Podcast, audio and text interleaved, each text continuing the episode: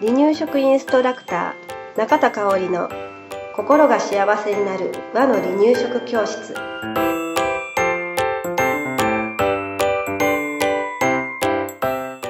こんにちは。第25回になります。よろしくお願いします。はいよろしくお願いします。と今日はちょっと質問があるんですけども、何でしょう、友達のママからね、ちょっと相談受けて、うんえっ、と、近い月齢の友達の赤ちゃんはね、パクパクこう離乳食を食べてるんだけど、えっと、その友達の子はすぐに出しちゃうみたいで、うん。で、どうしてごくんできないのかなっていう質問を受けたんですね。うんうんうんうん。それって離乳食の初期とか中期ぐらいの子なのかな、と初期ですあね。初期うんの赤ちゃん、そっかそっか。うん。なんかねよくありがちな話で、実は私の息子もねうん、ごっくんがうまいことできなくて口には入れるけどうん、ごっくん。しようと思ったら「上」って言ってうん吐き出してしまう。でねママもびっくりしますよね、うん。そういうね。状況になったらね、うんうんなので私も実体験してるので、うん。ママの悩みうん。もなんかすごく不安になってることもね、うん、分かってもらえます。手そうそうそう 手に取って分かります。であのーこの時期の赤ちゃん離乳食初期とか中期の赤ちゃんっていうのは、うんえー口の中ですりつぶしたりもぐもぐしてごっくんする練習をねしている時期です。まだ練習期間、うん。であのー例えばね、うん。えー寝返りするにしても首が座るにしても、あのー個人差ってありますよね。ありますね。うん。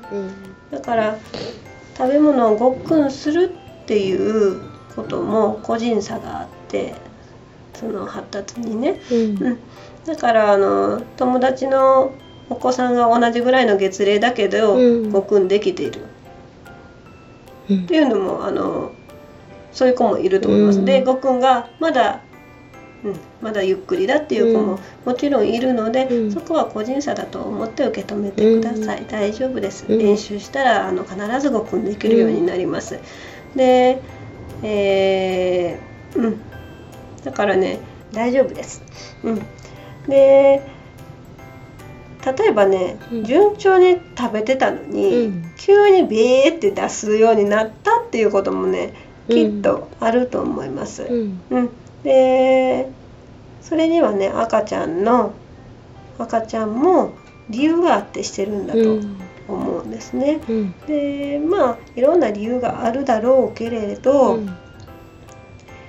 代表的な理由2つ挙げますね。はいはい、1つ目が離乳食の段階が上がって食べ物の形に変化はありませんでしたかというあことで。なるほどね。うんうんうん、ちょっともうもうちょっとおかゆだったりおかずをねうん。大きくしてもいいかなってママが思ってうん。段階を上げたんだけれど、うん。まだそれに赤ちゃんが追いついていないっていう場合がありますね、それで嫌だと思ってうん。出しちゃいます、はい。2つ目がその食材の舌触りが苦手だったりすることもあるん。です、うん。よくあるのが、うん。お魚だったうり、ん。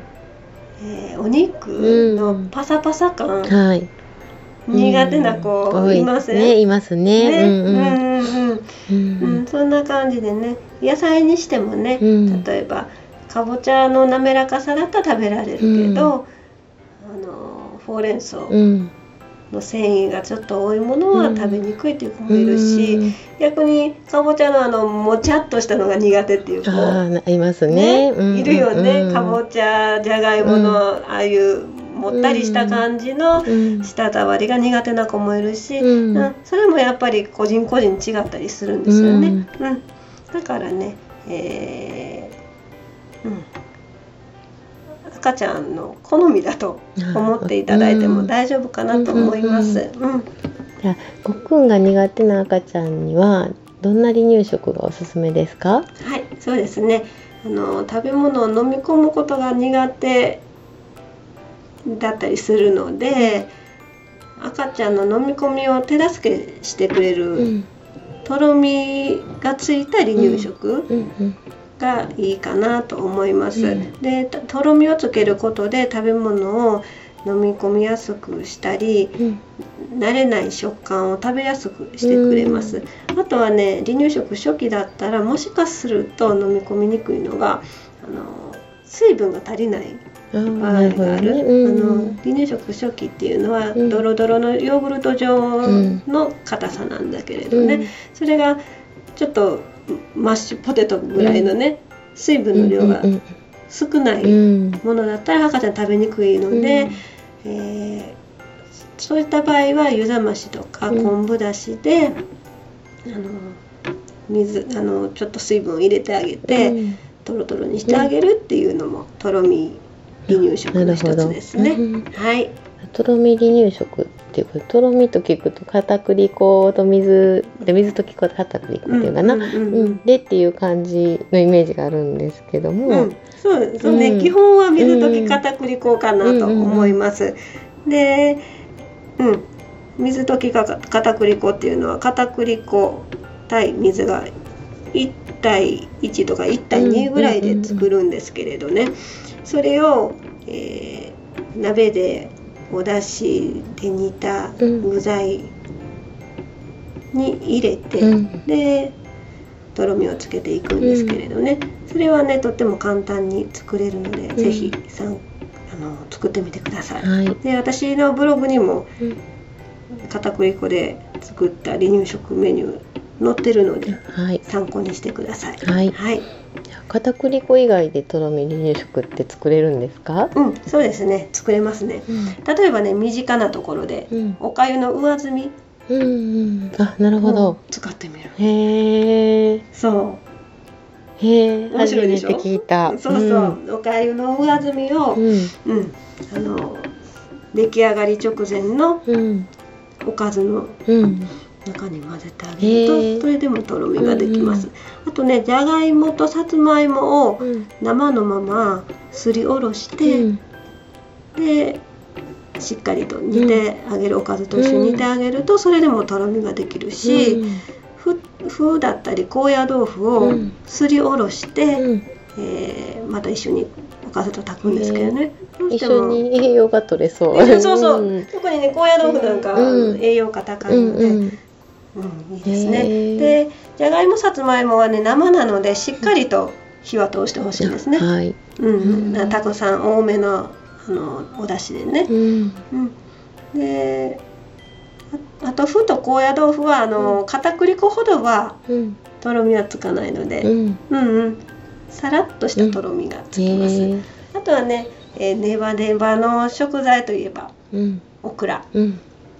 うん、うんオクラ。オクラね、はい。オクラも、えーちょっと赤ちゃんが食べるので、うん。中の種を取ってうん。刻んでであのおかずに入れて一緒に煮てあげると、ん。とろみができます、あなるほど。うん、他にもね、うん。えー納豆。うん。ちょっとね火を入れた納豆ってうん。なかなか、うん。の苦手な方もいらっしゃるけれど、ううん。ちの子は好きやったんですよね。うん。うんうん。納豆でとろみをつけるのもありかなと思います。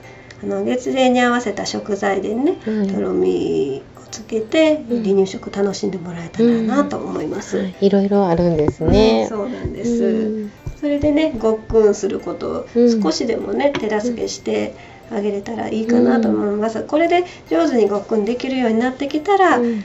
えー次の段階あのとろみをつけなくても、うん食べれるようにうん持っていけたらな。はい。ううんん。だから徐々に徐々に進んでいってください。はい。はいもお試しください。はい、今日もありがとうございました。はい、ありがとうございました。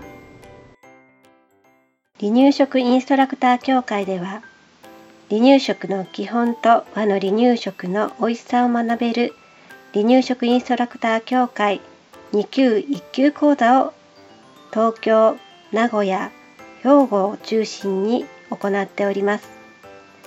2017年2月から2級通信講座が始まります。ご興味のある方は離乳食インストラクター協会2級通信講座で検索してくださいね。